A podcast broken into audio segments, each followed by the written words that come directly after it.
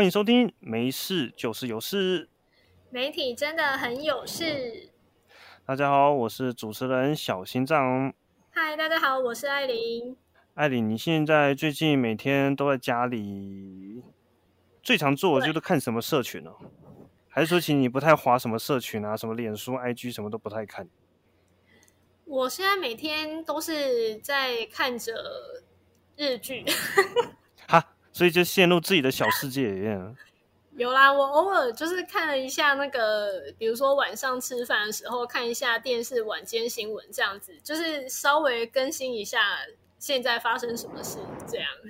更新现在发生什么事，所以其实，在脸书上面啊，有一则贴文啊，在社群上引起了很大的讨论，各个论坛都在讨论啊，然后甚至新闻网开始跟进这个报道，然后还甚至引发了。很多社群的小编也开始操作这篇文章，成为他们的贴文的梗图。你是要讲那个哥吉拉七，对不对？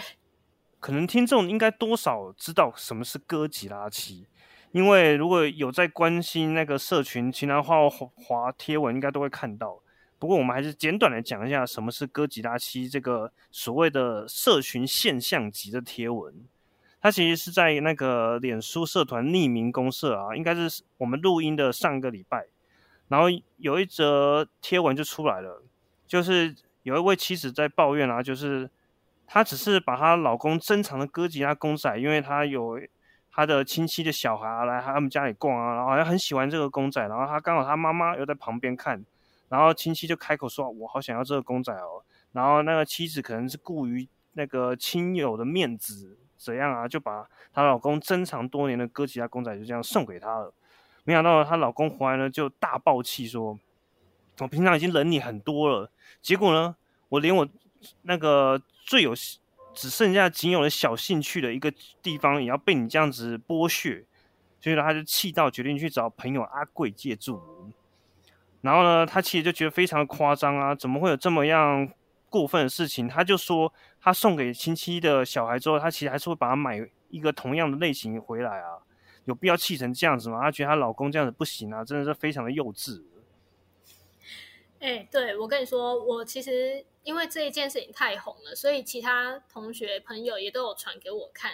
然后呢，我就回到就是他原本贴文的那一个文章下面去看留言，然后我就有看到，好像就是原本的那个妻子。跟网友在那边互相回应留言的部分，然后我就看到那个太太不断的在强调说什么，她觉得她老公这一次真的太固执了，这一次真的是完全不可理喻什么之类的。她说她平常都不会这样，但就是这一次特别固执。然后我就想说，我觉得网友都不用再跟他太太讲什么了，多讲都没有用，因为他太太到现在完全不知道自己有什么问题。但是。我相信啊，可能他气太太真的很理直气壮嘛。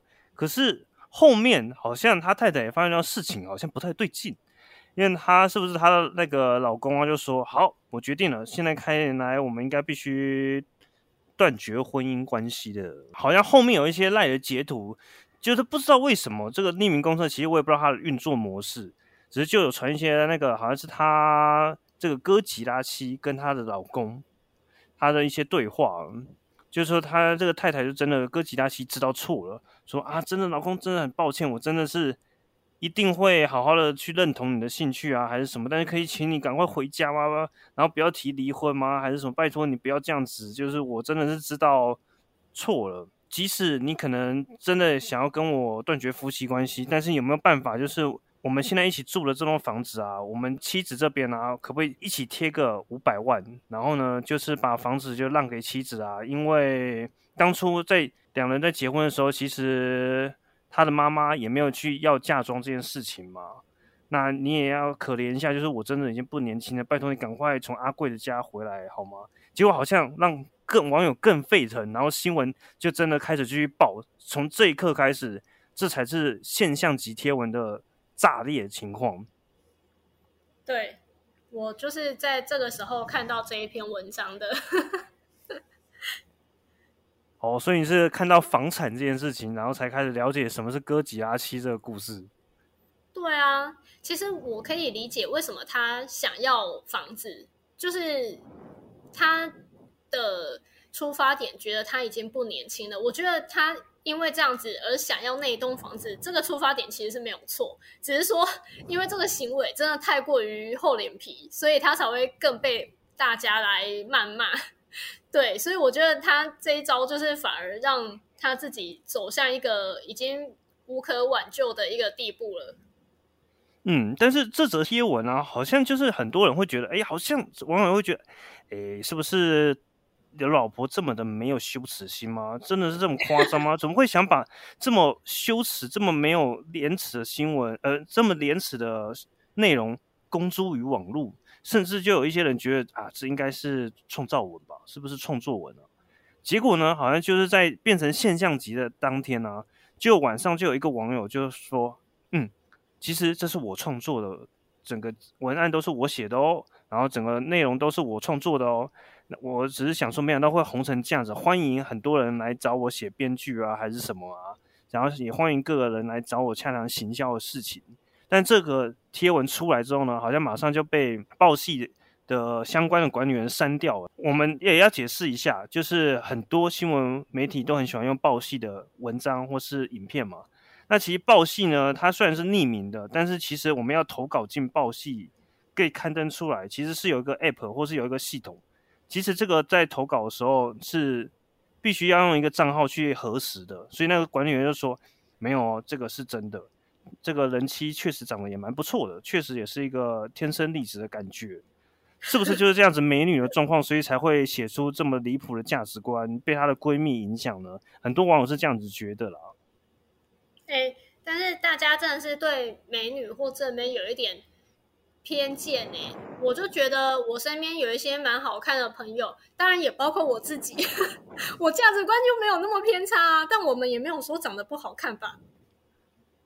嗯，我觉得有两种个性的状态啦。当然，我觉要看他是不是愿意，平常个是不是愿意吃苦耐劳。然后，好。我我现在有点反应不过来，就是我很少听艾琳这么的自私。哎，别笑！等一下，你你你之前我在夸你的时候，你在害羞什么？你今你刚刚这个讲的有够自然的哦。哎哎，我刚刚就是想说要自然一点，然后把这个话题讲出来，结果你刚刚完全没有很第一时间就接上去，我就想说，天哪！哎，你这样子太不会做效果了吧？在听的听众朋友们，搞不好还想说，哎。你竟然没有接话，代表是你不认同吗？没有，我真的是很称赞目前的状态有。但是其实艾琳的那种美丽，不是那种无法平易近人的，她是那种可以跟人家亲近的。可是确实有一些人可能娇生惯养，那种感觉就是有距离感。然后她可能在她的身边的闺蜜的宠辱之下，可能会有一些偏差的价值观之类的。总之呢。这件事情就这样子的，非常的轰动。这这一周应该都在燃烧这个话题。对，但是我是觉得说也差不多了啦，因为其实，嗯，我觉得这件事情应该只是冰山一角。就是这位太太，或者是她她的这个观念，我相信应该很多人都有，就是不止她。我觉得有这种结婚之后，你的。就是我的，那我觉得这个观念其实可能很多的家庭都有存在，甚至连情侣之间都有可能就存在这个观念。而且我觉得有些可能更厚脸皮一点的人，可能跟人家的关系不不是家庭，也不是情侣哦，也不是非常非常要好的朋友，有的甚至只是在职场里面就会有出现这种“你的就是我的”的观念了。没错，这种观念呢，就会也是啊。最近有一部台剧非常红嘛，叫做《妈，你别闹了》。我就想说，哇塞，这种在职场会出现这种“你的就是我的”，当然可能同事会有这样子，可能还 OK。但是如果是这种主管，他就是这么喜欢占人家便宜，也会有“你的就是我的”那种概念，我就会真的很想跟他说一次：“主管，你别闹了。”那我们现在是不是应该加一个转场的那个锵锵锵锵锵的音乐？我们的主管，呃，怎么讲？他对自己是一个非常有自信，他的那个自信比我刚刚那个还要再高一百倍，大概已经顶天了。就我们那位背心哥，他就会觉得说，我们这边所有的组员都是他带，都是他教出来的。所以呢，我们今天能力越来越好，我们越来越进步，一切都是他的功劳。嗯，重点是，我觉得比较常见几个例子就是我们做了少了什么题材啊，然后呢表现很好，他一定会说，嗯，这就是我审过的啊，我给的方向啊，所以表现好是我的。然后呢，其他自己找的题材哦，然后完全完完全全都没有跟他有影响，因为他那天没有值班，可能是给别人来代班。但是呢，成效出来了，还是说，你看，这就是我平常训练已久，所以他们已经可以找这个方向了。然后呢，还有各种就是说跟人接洽啊，或是跑独家啊之类的，我觉得他都可以升上边，就是他会把所有好的东西都当成他的。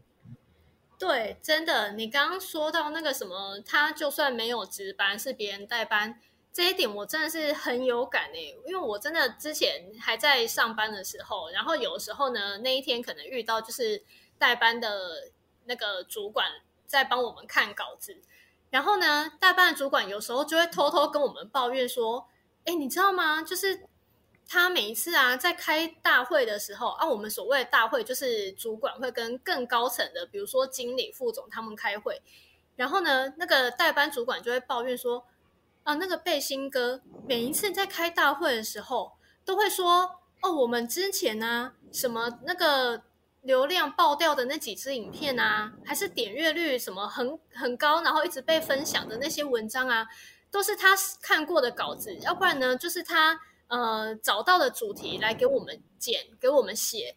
那如果呢，那一个礼拜的流量不好哦，那就是因为是那个代班主管他那一天值班害的，所以才会流量不好。然后那个代班主管那个时候就这样子偷偷私底下跟我们抱怨说，他每次都在大会里面这样讲，他说自己也是有一点不是滋味，他也觉得莫名其妙哎，为什么他就是也没有扛主管职，然后帮你代班值班，结果还要被你在私底下这样讲。重点是他这样子的讲法，等于是抹煞我们这一片所有员工付出的心血跟努力。我觉得要怎么说，我们很难去可能啦。他就是真的平常没做什么事情，他只能想说啊，反正最简单的方式就是把别人的功劳当成自己的，就是最好那个讲理解。然后呢，可能是上面想听简单的理由嘛，这就是最简单的理由。对，而且。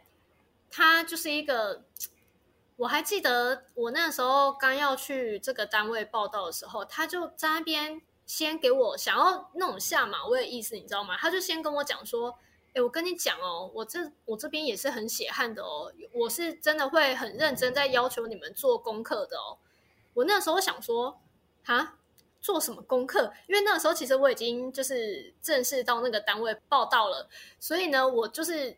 也很难在 刚去的时候就马上离开嘛。然后我那个时候就只听了他讲这一句话，我就想说，嗯，怎么那么奇怪？哪有人就是到职场了，我还要去做主管交代给我的功课？而且他的这个功课的意思是指下班之后回到家之后还要做功课。然后我就觉得很奇怪。可是因为一开始我也不敢说什么，就是。反驳的话，不好听的话，所以刚开始我也是笑笑说：“哦，好，嗯。”然后就这样子结束这个话题。殊不知，以后真的我们的职场生活中有好多的功课做不完。嗯，所以说其实你从来没有做过他给的功课，就是了。有啊，你记得我在刚开始的时候，我还有就是认真的做他，比如说像我们主管就会交代说。嗯，你下班回家后呢，还要找几支影片给他看，然后呢，针对每一支影片，你都要去下一个标题给他，就每天都要做这种重复的工作。然后呢，呃，我们还要应付隔壁真的要出稿的那些影片的量，所以等于我每天晚上回到家要找 double 的影片量。然后我那个时候就觉得莫名其妙，这是什么奇怪的功课？那你叫我这些？呃，没有要真的写出来的这一些影片，那我还要特地再想一个标题给你看，那我这些影片不就浪费掉？那也就白找了。那我干嘛要做这个白工？所以我后来前几天我确实是还真的乖乖做，但是我到后来我就默默的故意的假装没事，忘记这件事情，就让它结束掉，默默结束掉。但后来他也没有再叫我要交功课，所以我就觉得很奇怪。我想说，嗯，所以呢，如果你真的要我交功课，你不是应该要来再跟我说要去交吗？那我现在默默自己没有做，那你也没有来跟我讲，那你现在是到底这个功课是有没有必要要做，还是你只是为了凸显你的主管的这个身世地位，所以呢，你要必须要给我们一些下马威的这个部分？我那时候就觉得很奇怪。嗯，他可能是觉得要测试一下你的听话程度，因为可能我们那时候刚来的时候，我们这几个是没做功课的啦。哎，这样子，我就在想说，像你是工作能力还不错嘛，那我可能那时候在前单位的工作能力没有说表现那么突出，所以我好像每天都在做很基本的东西，就觉得很难以应付了。可是像你们能力比较好的人，你们有觉得就是说你们因为能力好啊，所以工作比较轻松，然后甚至被更多的鼓励吗？这就是我觉得有时候职场里面很不公平的地方，就是我可以理解为什么现在大家都说要故意装笨，你知道吗？因为以前在我们那个单位，你只要能力好一点，写稿快一点，或者是影片剪得快一点，你就会被背心哥再交代更多的稿子，或者是更多的影片去剪。然后我就觉得莫名其妙，因为大家一天的稿数跟影片的数量，照理说应该都是固定的，大家都一样。可是今天竟然因为他这个人，或者是我好了，就可能我们可以做快一点，结束掉我们原本的量，然后就要被塞更多的量，我就觉得很不合理耶。难怪现在大家都说什么要上班的时候故意装笨，就什么都不会，这样才不会被推工作。我就觉得当初我应该把这一招学起来。所以你是觉得我当初在装笨吗？我没有 Q 你。好，那你觉得呢？好，反正简单来说，我自己感觉之前的工作是这样，我自己目前的工作是比较不会有这种情况。不过呢，刚刚艾琳也提到啊，就是下班不工作是不是就是不够努力这件事情？我在想，说是每个行业都这样吗？还是说是比较偏向媒体业限定？因为我想到我们最近有新来的那个营运高层，他是媒体人，那他最近就帮我们公司做一些制度的整改啊。像我们其实是行销公司的媒体部啦，但是呢，我们最近也有那种责任，诶，是责任制嘛，叫做轮班制。但是那个轮班呢，并不是说您这天要排班要上班，然后我们的工时是弹性的，是你在假日被轮到要值班呢。当你有大事，比方说类似重大的灾难啊，或是有什么演艺圈的大事，谁离婚、谁结婚、谁生孩子。那你可能多少应该要负责发一下稿，那这样子的话，你发稿有发稿就是加加，那个就是算加班，然后就可以算薪水。但是这其实本身是本身就是没有上班的时间啦，但是他还是会引进这样子的媒体业的轮班制，去让每天都有人在工作岗位上。你觉得是因为媒体业才会这样子吗？一般行销公司比较不会这样子，是不是媒体业才会比较有这种呃上下班制比较难区分开来？然后如果你下班如果不去积极的追踪一些重大事情，就会显得不太努力啊。我是自己是很能够接受这种轮班啊，可能是我从媒体业出来。我觉得这其实牵涉范围真的太广，就是像你说，因为媒体这个行业基本上，尤其新闻啊，因为你要跟紧时事跟现在的议题。所以必须要几乎二十四小时都是有人在线上值班，这样才能呃随时发生大事，随时都有人出稿嘛。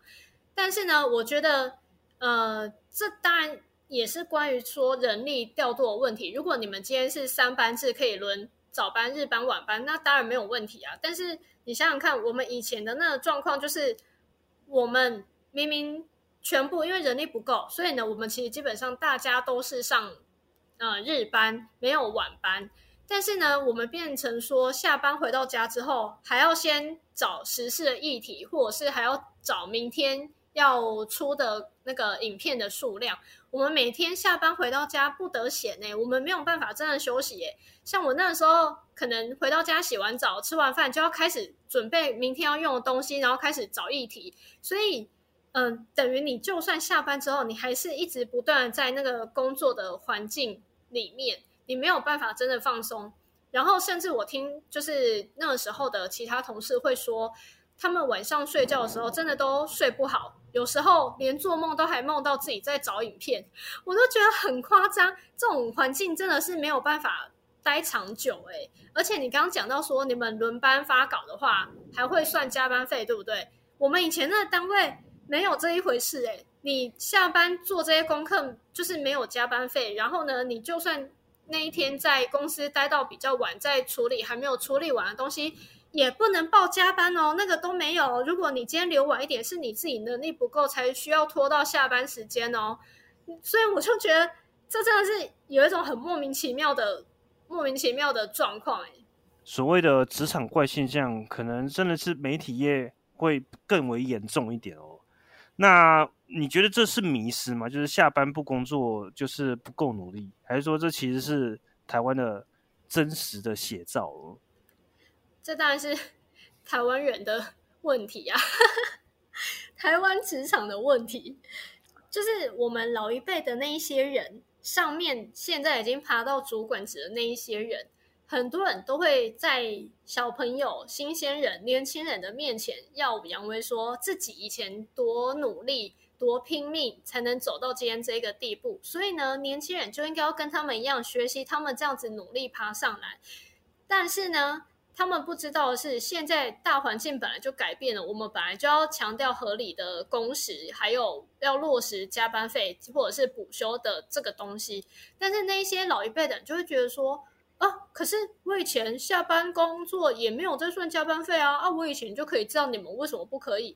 哎，你不觉得那一些人的这个嘴脸就是很很让人家看了觉得很厌恶吗？就是这一些人这样子才会导致我们到现在劳工的权益一直没有办法好好进步，我们的工作环境一直没有办法好好进步的原因，就是他们那一些人。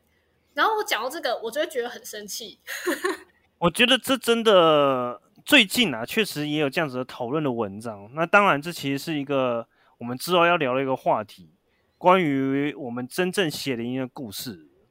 不过，这个血淋淋的故事呢，其实带出了另外一个职场的迷失，就是经过血淋淋的一场职场的奋斗吧。然后呢，其实我记得我们这几个前同事后来的关系就拉得蛮近的。那当然也有一个职场迷失，叫做。其实，在职场交不到真正的朋友，对，好像因为那个血淋淋的事件，其实我们反而在职场上确实有建立起友情的关系。所以，是不是有个共同的要奋斗了，或是他其实是个共同的敌人？如果这样子呢出现之后呢，我们要凝聚成朋友，好像其实变得很容易。所以，职场呢，应该是交得到真正的朋友的。当然是可以。我觉得，嗯，会说职场交不到朋友的，其实。很大一部分就是，嗯，有可能是因为自己曾经受过伤，曾经被骗过，所以他们会觉得说，就是没有办法交到真心朋友。可是因为确实有这些人存在啦，就是我觉得可能还是一半一半。因为像我自己到现在，我工作过那么多个环境，其实我觉得我待的环境里面那一些同事们人都很好，都很善良，就是没有任何那种。有心机啊，会想要骗你、欺负你的那一种感觉。唯一真的有心机会想要欺负我们的，只有背心哥。哦，你真的这么的幸运吗？从以前到现在，就只遇到真的有那个欺欺骗你、让你心里受伤的人，就是背心哥一个吗？我跟你说，我真的觉得我自己一路走来算幸运，就是我不管是在以前打工的餐厅。或者是到我后来真的出社会之后，我待过的像以前电台啊，然后一直到之前的那个电视台，我真的身边的那一些同事们，大家都是很好的同事，然后我们可能工作都可以互相 cover，或者是互相帮忙啊，然后休闲的时候就是大家聊聊天都很开心。虽然有一些同事可能嗯会知道说他工作能力可能有时候比较跟不上。但是重点是，他们人都是好的，所以我真的觉得我一路走来算幸运的，就是遇到的同事真的都人很好。然后真的让我觉得最刺心的，最让我觉得最不 OK 的，真的就是背心哥。然后我没有像艾琳有这么久的职场经历啦，只是呢，我这短短的工作的时间啊，我自己认为，就是说职场到底交不交朋友，我我觉得应该是可以的。其实我一直都相信，应该是。要建立起关系是一定做得到的。